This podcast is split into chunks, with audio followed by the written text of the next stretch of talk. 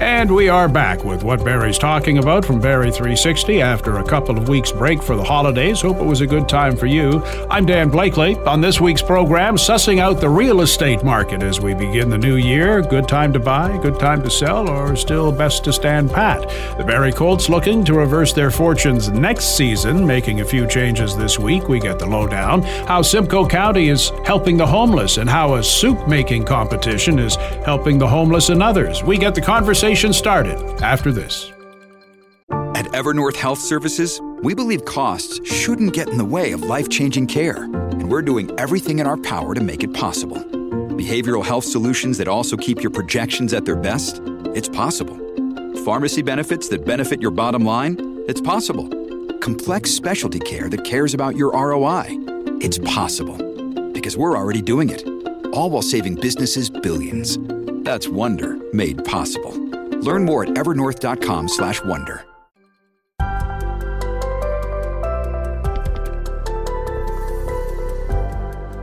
A new year, and there is new hope for the real estate market locally. High interest rates have taken a lot of steam out of the market, but there's some light starting to shine at the end of the hallway. Barrie 360's Ian MacLennan gets the lay of the land from local realtor Peggy Hill the so called experts, the analysts, are predicting that we could see a market rebound nationwide, depending on whether the Bank of Canada starts cutting its key interest rates. How much of that was a factor last year in terms of interest rates, mortgage rates, and right. on the market locally? So, I think the biggest misconception about real estate in 2023 was that there were no buyers. There were buyers. We had tons of buyers. They just couldn't qualify in order to buy. So, those buyers are still there. And it only makes sense as the rates come down that those buyers will re engage in this market. So I think when you look at the market as a whole, it's very healthy. We don't we have listings, we don't have that many listings, so it's not like saturated by any means. However, as the rates come down, real estate will get sparse again. I think the sweet spot in in in real estate in Simcoe County because everywhere is different. Yeah, four percent seems to be a trigger for a lot of activity. And right now we're at five percent. We are. We we saw one lender go just under five, mm. and then the rest of them will come. The big banks will have to join in. But when you see rates get to about four percent, that's when you see bidding wars. That's when you see you know the frenzy come back in real estate. At 5%, we're just, we're cruising. We're, we're smooth, we're cruising. But what about the listings themselves in terms of the price? I think it was uh, average of uh, 681,000 in Barrie in November. Right. Um, and uh, which was a um, a dip from right. previous. Is that again the market factor or I mean people obviously want the the most they can get for their home. They can, but you have to look at it is if you're buying and selling. If I were buying and selling, I'd be doing it in this market because at least I have choice as far as buying. Because if you wait longer and the rates come down and your price may go up, but so will what you're buying. So it's it's some it, I wouldn't wait if I were buying and selling. If I were strictly selling, I might throw the dice and wait a couple of months and see where the Bank of Canada lands. And I mean, the bond market has a mind of its own. So we've seen the bond market drop, which makes the five year fix drop. Now, when the Bank of Canada actually starts dropping and they're they're thinking it'll probably be middle of the year, that's when we'll see more activity in the variables and in the five year fixed. And what was what was the challenge um, for you, say in 2023, when people are concerned, obviously about interest rates? You say people have been shut out because of that five percent factor. What was your challenge as a, a realtor? So I found my greatest challenge last year was you know, people would ask me, is this a good time to sell? And it, it's very difficult to tell somebody, yes, it's a good time to sell when you don't believe it in your heart that it's not. And, and, but the problem is we didn't know when the next best time was coming because it's been doom and gloom for a lot of 2023. And it, it isn't even a matter of getting somebody qualified because I could get somebody qualified, but does it make sense? It, am I going to talk you into buying a townhouse that's going to cost you $5,000 a month to carry? Absolutely not. No. That's insane. So that that that was a very very tricky situation, and and we have come down. We we went up April and May when the rates were about four four and a quarter. The the prices were going up, and then the Bank of Canada raised again, and that was it. Are buyers reluctant? Still uh, reluctant? I, I don't think the buyers are as reluctant as people think they are. Okay. They're ready to go. They just don't have, they can't qualify. And They don't have the means right now. they don't have the means and it has to make sense at the end of the day. So if I'm going to pay rent for 3000 or own for 5, I'm going to pay rent. You know, that $2,000 is a deal breaker. And is Barrie? Do you look at other markets too, like Orillia and what have you? Is, Yeah. is, what what makes Barrie unique? Say, um, I mean, you can't compare Canada wide because Barrie's close No. to the GTA. No. You got that population growth too. What's unique about Barrie that's different from other communities? So, I mean, Simcoe County as a whole is what where where we sell, and I mean, Barrie as a whole, it Barrie's market is very fluid. Like we buy and sell a lot. So if if you're looking to buy a home where you know that you can sell it, Barrie's probably your place because you you start going outside of Barrie and the time on market takes longer and there are fewer buyers. But because of our access to the 400, I mean, people still commute to Toronto living in Barrie, where, you know, you start going further out north. It, it, it adds to your time. So we're still about an hour from the GTA, which really, I mean, that's that's one of our biggest selling features. Was the pandemic a misnomer in terms of what we saw with the prices? You know, housing prices going up, and also we had low interest rates. Then was was that a, a blip or? I, I think the communities that saw the most increase during COVID, such as Barrie, are also saw the biggest correction after the pandemic ended. So we went up the fastest, we went down the fastest. But we've we've seemed to have gained some middle ground now where people are, you know, the prices have kind of stopped dipping. But yes, the pandemic was an anomaly. It was people all of a sudden they could buy a house up here and they didn't have to travel because, you know, taking that traveling to Toronto every day, it, it takes a lot out of people. There's a lot of out of that budget outside of A when you're paying a mortgage, but then there's the, the on top of. But the difference was they can come up here and buy a house with a backyard, where in Toronto they were they were barely getting a, a small condo. So that was the difference. But as our prices increased, it made us less attractive to the GTA buyers. And the, who's who's coming? Who is buying? Um, if not uh, maybe just new homes, but the resale. Who, who who's the demo? So I, th- I, and this is another misconception that that a lot of people feel that it's all Toronto buyers coming up here. That th- there are some Toronto buyers coming up here, but most of the traffic that happens in Barrie real estate happens between the people that live here, It's internal. upsizing, downsizing. Most of it's internal. Most of it is internal, and a lot of people that grew up in Barrie are having a hard time, you know, adjusting because now we're a big city. And so they would move to Springwater, they would move to Orillia, they would move, you know, further north just to get that small town feel back. What about new home buyers who are just starting out, saying, you know, I, I can't, I got a rent and I can barely afford that. I can't do Barrie. I do have to look outside, and people seem to look north. Is that is that the smart solution, or It is. I I think the smartest thing to do is if you can get into this market, get into this market. And if that means buying in Midland or if that means buying further north, then I would get in it, like no matter what, because there will come a time when it would be impossible to get into this market. So while we're in a pullback, I would probably be the time that I would be looking to get into the market. we were talking to somebody back said, oh, I remember the early 1980s. Interest rates are through the roof. That Yeah. Oh, you've sailed these waters before. Yes, of course. But we have never What's had different, though? We haven't had rates this high and house prices this high. So that's the that's the difference. In the 80s, yes, we had 20% interest rates, but houses were 200,000. When you try to do that now, it, it's impossible. It's impossible over 6% is when, what kills our market. 6% interest rates kills this market. As Peggy mentioned, one lender has already taken some rates below the 5% mark, the hope being the Bank of Canada will start lowering its rate instead of holding the line as it has the last couple of times it's considered its trend setting rate. The Barrie Colts are on the outside of the playoff picture looking in. The OHL trade deadline passed this week. The Colts, sellers this year, looking ahead to next year. Our Will Konken gets an update from Colts writer and broadcaster Gene Pereira. Long time no talk, Gene, and uh, lots has been going on for the Colts. Uh, the trade deadline came and went, and oh boy, we had ourselves some trades. The aim was uh, future assets and young players, um, but maybe before we get into the moves, how would you rate the Colts' uh, trade deadline overall? Well, I, you know, when you look at the, the deals that were made and uh, the way it worked out, uh, I, I think probably a C plus is a, is a fair grade, and uh, I just think the Punnett in the in the Thornton deals, when you look at those, especially, um, you know, I, I think uh, Thornton returning back late, kind of tough to move an overage goalie.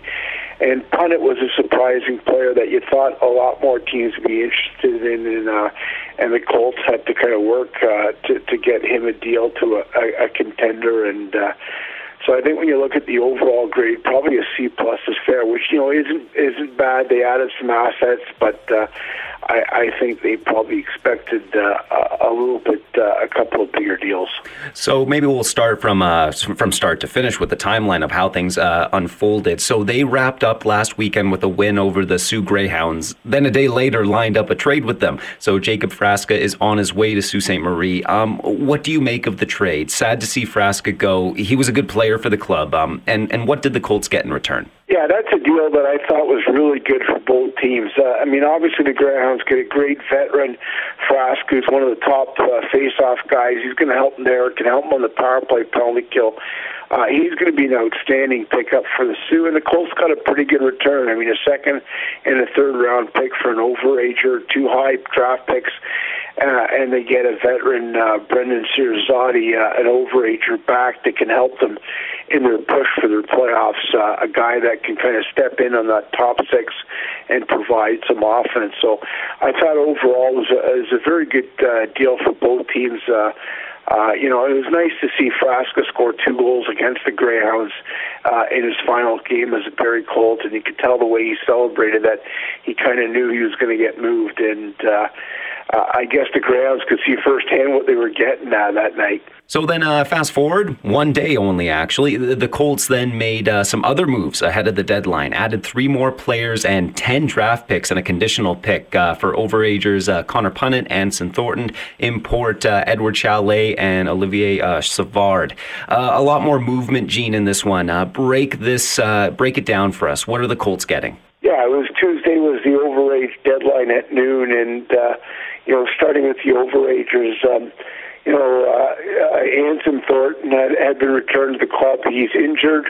Uh, he's going to be out another four to six weeks, and, and that uncertainty, I think, really, you know, really uh, hurt them in, in, in moving Thornton um, uh, and, and getting assets back. And uh, at the end of the day, it was more of a paper move and moving him to Niagara to clear up an overage spot uh, for Ben West. So, I mean, when you take it from there uh, you know, uh, it was more moved, uh, uh, you know, to reward West, who had played really well.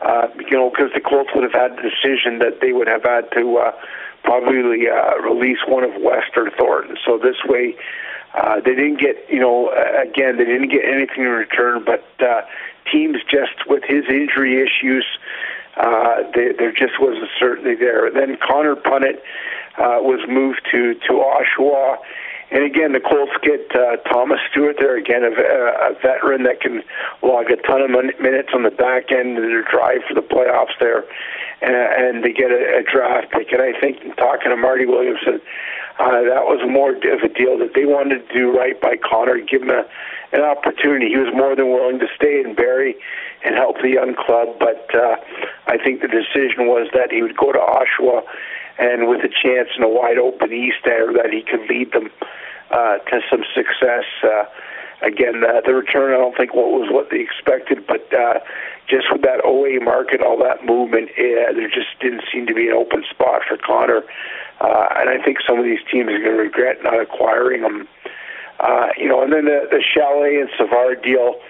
Um, you know, it, it didn't. Uh, I think uh, you know Edward uh, had kind of really struggled. I mean, he came in a, a top uh, uh, first round pick uh, with the Seattle Kraken, and I think much more was expected. And uh, I think the Colts, with the uncertainty about his return next year, uh, they look to the future there, and uh, as well had to pay, package Olivier Savard as the Kitchener Rangers. Uh, we're looking for a veteran defenseman there, and the Colts get a whole whack of picks there, uh, eight picks in all. Uh, pretty solid return, and as well they get two players from Kitchener, and uh, and Carl uh, Morty, and uh, you know a hard nosed defenseman uh, as well. That uh, you know that they're going to get more opportunity than they were in Kitchener. They weren't playing much, so an opportunity for these two guys, to second year players, to uh, to kind of see how they can fill in and they can do more. So a uh, pretty decent return, and, and certainly a pretty de- uh, busy deadline day for them uh, as well. So these new look Colts are going to take to the ice against the Niagara Ice Dogs uh, tonight, and then the uh, Brantford Bulldogs on Saturday. Uh, thanks again for breaking all this down for us, Gene. Thanks, Phil.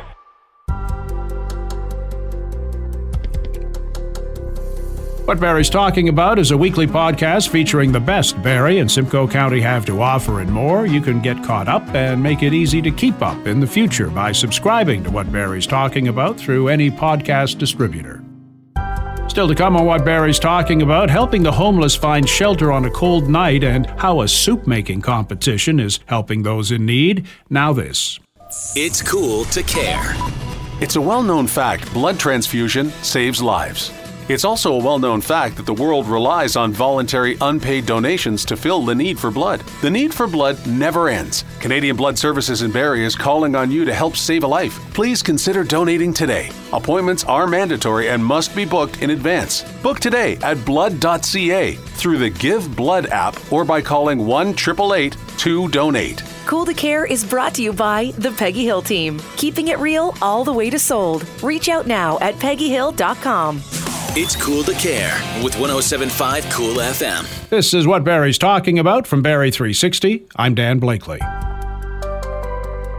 Want to bring you up to speed on a fundraising effort last fall. Final numbers are in for the annual Soup Off in support of We Unite and Redwood Park communities. Teena Sauve is the brains behind this event. Teena, how did it come about? The Soup Off is an event that sort of happened actually nine years ago. We were trying to figure out how to bring communities together to do something philanthropic, and everyone is so busy. And we wanted to do something where people had to roll up their sleeves and uh, to give back to the community. So uh, it sort of organically grew. It was a really fun way to get together and make soup, and Horseshoe Resort really jumped on board and said, We will donate the space the ingredients, the chefs, and uh, you just make make sure we get people here. And we started with 30 people our very first year, and this year we topped up at around 200 participants. Wow! And I believe our um, our revenue in the end that goes directly back into keeping We Unite going for the year uh, was I think it was thirteen thousand dollars and uh, we made 87 or 84 liters of soup that goes directly to the Redwood community uh, for their Soup Tuesdays. That's awesome. Now, those those numbers of people that took part were broken off into different groups. It wasn't each individual making their own soup. Correct. Yes, they're on teams. There are 10 teams, so they're rather large. Uh, this year was they were very big teams, so yeah. we are now trying to figure out another way to do it so more people can get in on making this soup. Uh, but yeah, so they all get different uh, actual recipes. So they don't know what soup they're going to make. They get all of the ingredients to make that soup. And then there's a center table that they can really, you know, jazz up their soup. And uh, they compete for the best soup. So we have then three chefs that uh, judge the soup. And um, there's dancing and uh, lots of fun and meeting new friends. Lots of merriment. Yes. Let me ask you this though: if you have that many people on each of those teams, did you have situations where you know there were too many cooks and it spoiled the broth? Honestly, Dan, um, I wish I could tell you that that that is the case. Often, what happens is there's about two or three chefs, and uh, the rest are indulging in some beverages and making new friends. Um, but usually, there's only a few. And donating to the cause. Yes, absolutely. So tell us about uh, about the, t- the two causes and and uh, how important they are. So We Unite has been around now. We're going on our 14th year. I always say I wish I would have known that this was what it would be because it was it happened organically, and uh, We Unite really came from uh, just the just the desire to try to help with isolation and just the ecosystem that we live in today. And so it started as a community group to help families that were in crisis, whether it be a health related crisis um, or, you know, a fire, something, some sort of crisis. And over the years, we've grown to over 500 ambassadors for We Unite. We deliver food when people are now in health crisis. And I have to emphasize health crisis because we do have a challenge with food everywhere now. And um, and then the other aspect of what we do is we really try to support community our community members who have lost someone way too early. And uh, so we deliver lanterns on Christmas Eve to remember those people lost in our community.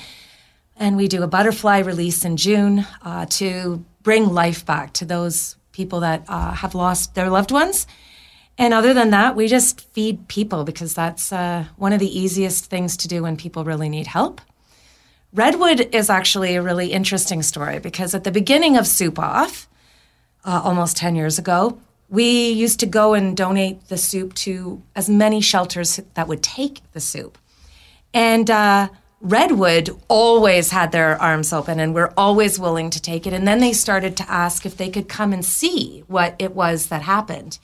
And I'll never forget the first year they came because some of their recipients of the soup came to Soup Off, and they they thought it was um, a small group of women in the basement of a church that were building and making this soup for them. And they showed up and saw, you know, well over a hundred people that came together, and they were extremely touched.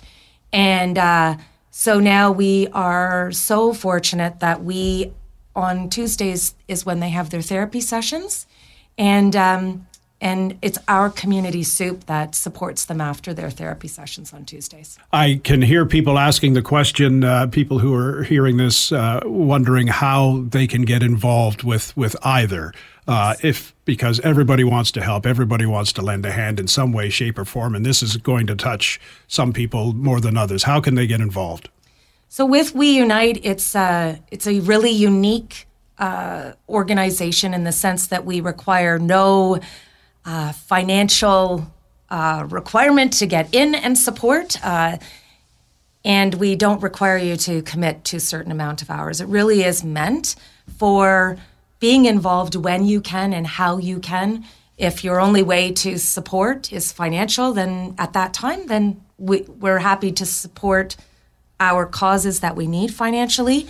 Um, and if you want to roll up your sleeves and you know uh, help set up for a butterfly release or or make a meal for a family who uh, really needs it, that's how you can get involved with We Unite at join join at weunite.ca. As far as Redwood, uh, I would encourage everybody to check out Redwood. Uh, they do so much that I don't even think I could explain in this short time. Uh, but they are so involved and invested as an organization to really support affordable housing um, for women coming out of uh, shelters and really needing to get their life back on track. And um, and they just there's such a wide scope. They lobby at government levels to help support those less fortunate than us. And uh, and just look up Redwood communities, and there are many ways that I think uh, the community can get involved with. If you want to get involved in this year's Soup Off, mark the date down. It's November 15th. To learn more about We Unite, the website is weunite.ca, and you can find Redwood Park Communities at redwoodparkcommunities.com. Not a lot of extremely cold nights yet this winter, but a few, prompting the opening of overnight shelters for those who want to take advantage of them. Our Ian MacLennan is back in conversation with Mina Fayez Bahhadi General Manager of Social and Community Services with the County of Simcoe, about what services the county is providing and how those services are growing. The County of Simcoe has an extensive program with regards to helping those who are vulnerable, experiencing homelessness, in terms of uh, accommodation during the winter months. Give us an idea how extensive is it? And uh, it's, I've seen over the past year, it seems to really has ramped up a bit. There's been quite a focus on that. Yeah, absolutely. Um, you know, the County of Simcoe uh, in 2023, going into the winter season, um, started to create um, some comprehensive planning to enhance our overall shelter system. Um, and a part of that plan had a winter response strategy that we also introduced in October of 23. Between the two, what our thought process was is to create more overall shelter programming during the day, um, as well as uh, start to create warming centers, alternative spaces, additional spaces, as well as an intensified outreach in order to be ready for the winter for those who are outside. And, and really, the basic uh, premise of the plan is that anyone who is willing to come inside during the inclement weather has an opportunity to do so and have a space throughout the county to do so. Why the push now? I think with with planning for emergency shelters and homelessness, our data has been something that we've been really focused on. So in 2023, we launched an open data strategy that started to inform us a little bit better of who's using our system, when they're using our system, and how many people need our system. Um, and based on that information is how we customized and narrowly tailored our uh, overall shelter strategy, as well as our outreach strategy, as well as our winter response strategy. Give us an example of what's available right now in Barrie, specifically with winter. So in Barrie, there's a series of different things. So specifically for winter, we've we've obviously have our 24 our 224 bed uh, shelter beds across the county um, the city of barrie has about um, 60% of those beds uh, available through primarily uh, three major shelter programs and then a youth uh, shelter program on top of that in all of those programs, we've created this thing called the alternative space activation model. So when the inclement weather um, goes uh, below minus seven, this is where they can uh, each shelter program can activate their alternative spaces to bring in as many people as possible. The city of Barrie has an additional 30 spaces there. On top of that, we've done our shelter overflow at Rose Street, and that's now been activated up to 40 beds with 18 hours of services, including overnight services and some now daytime services, which was an increase from last year. Um, so between those three kind of approaches, you can see that we've now started to create more programs in the city of Barrie. On top of that, uh, we created um, 24 hour kind of year round uh, warming center programs in the South Simcoe, as well as in the city of Orillia. And what we're doing is we're offering travel and transport for uh, spaces there. So if someone again is willing to come inside and they're in Barrie, uh, and and for some reason uh, there is no more space in Barrie, we can then still use those other two locations that overflow. And uh, in terms of uh, dollars and cents, is this strictly funded by the county? Do you get any supports from other levels of government to do what you're doing? Yeah, all three levels. So uh, we've got support from the federal and provincial government to fund all the things I had just mentioned. And then, particularly specific to the warming center programs, the city of Barrie has been a 50 50 um, contributor to those programs. So they've helped uh, us uh, get half the way to the program on the warming center, the daytime warming center that we're doing in the city of Barrie. And with the shelter overflow at, at Rose Street, uh, they've certainly been contributing as well to that program, including its capital uh, purchase uh, that happened uh, two, two winters ago. Yeah, and you had the Rose Street location last winter, I believe. What did you find, you know, in terms of, uh, I know it, it fluctuates all over the place, but what, what benefits uh, did Rose Street offer or, and continues to offer, I would imagine? Uh, so Rose Street has been a, a, really incredibly successful program. Our data told us that in the winter it was being used around 75% of its overall capacity. Um, and that has to do with people getting used to the location and understanding the program and what was available. Uh, that was during the winter. But in the summer, um, we were able to introduce rapid rehousing programs and we were focused on 20 individuals that came from our shelter system um, and have them permanently be housed throughout the throughout the uh, summer, and then once the program ended, would have per- permanent housing uh, and not re-enter our shelter system. So the majority of the clients that participated in that pro- uh, program, I think it was 18 or 19 out of the 22 or something like that ended up with permanent housing.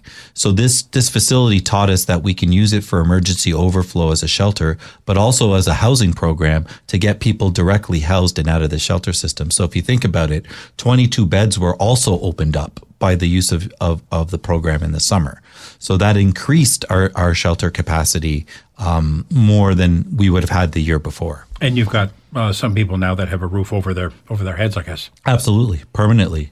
I mean, do you really want to grow this program, or what? What's, what do you see long term? Uh, what's the county see in terms of the, these centers?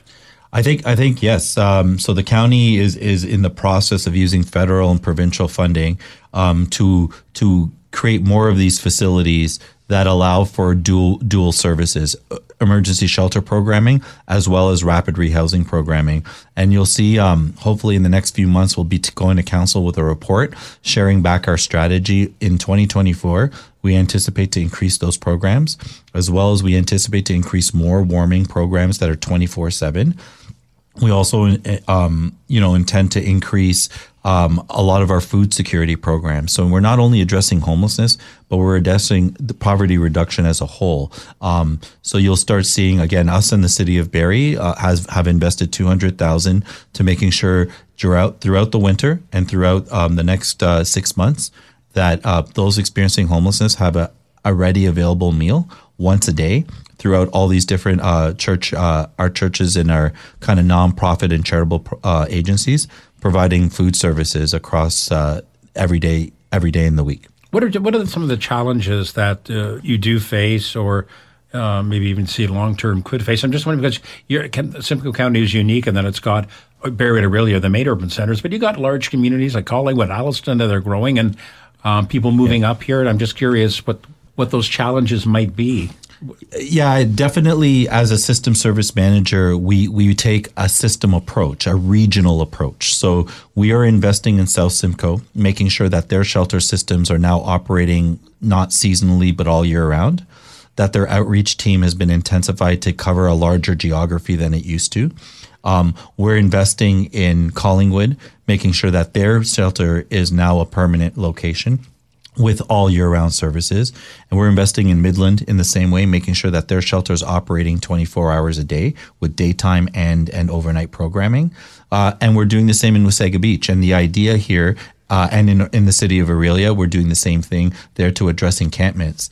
And the idea here is if you if you take a system approach, you relieve pressure on the urban centers like Orillia and Barrie that are often seeing migration to access services. So this regional approach, the data is telling us, will will ultimately result in a balanced service delivery that allows for a little bit of the overpopulation that may be happening, especially in the warmer months, to be addressed by rapid rehousing programs, by tw- um, by non-seasonal shelters now, like shelters that are available all the time in the surrounding community. Finally, what metrics do you use to say, hey, you know what, this this is working? Obviously, tweak things, but what do you use to say, hey, you know, we're, we're, we're, we, we've got the right approach here? There's many metrics, but the primary one that's the best practice is to look at the overall chronic homeless number. Those experiencing homelessness for longer than 180 days or multiple times within a two-year period are, are that that's the number we look at. We want that number to shrink and we want uh, those experiencing homelessness to have a, a rare, brief, and non reoccurring experience. For more on the county's homeless initiatives, log on to simcoe.ca slash DPT slash SH. And that's our program for this week. Thanks to Ian and Will for their input, to Matt Ladder for his technical tweaking, and to you for listening. If you like what you've heard, please subscribe to what Barrie's talking about, rate it, review it. You can also keep up with what Barrie's talking about on X at Barrie360 and on our website, barrie360.com. There's also our daily Kickstart podcast available from any streaming service and on our website. I'm Dan Blakely. Hope you'll join us again next week.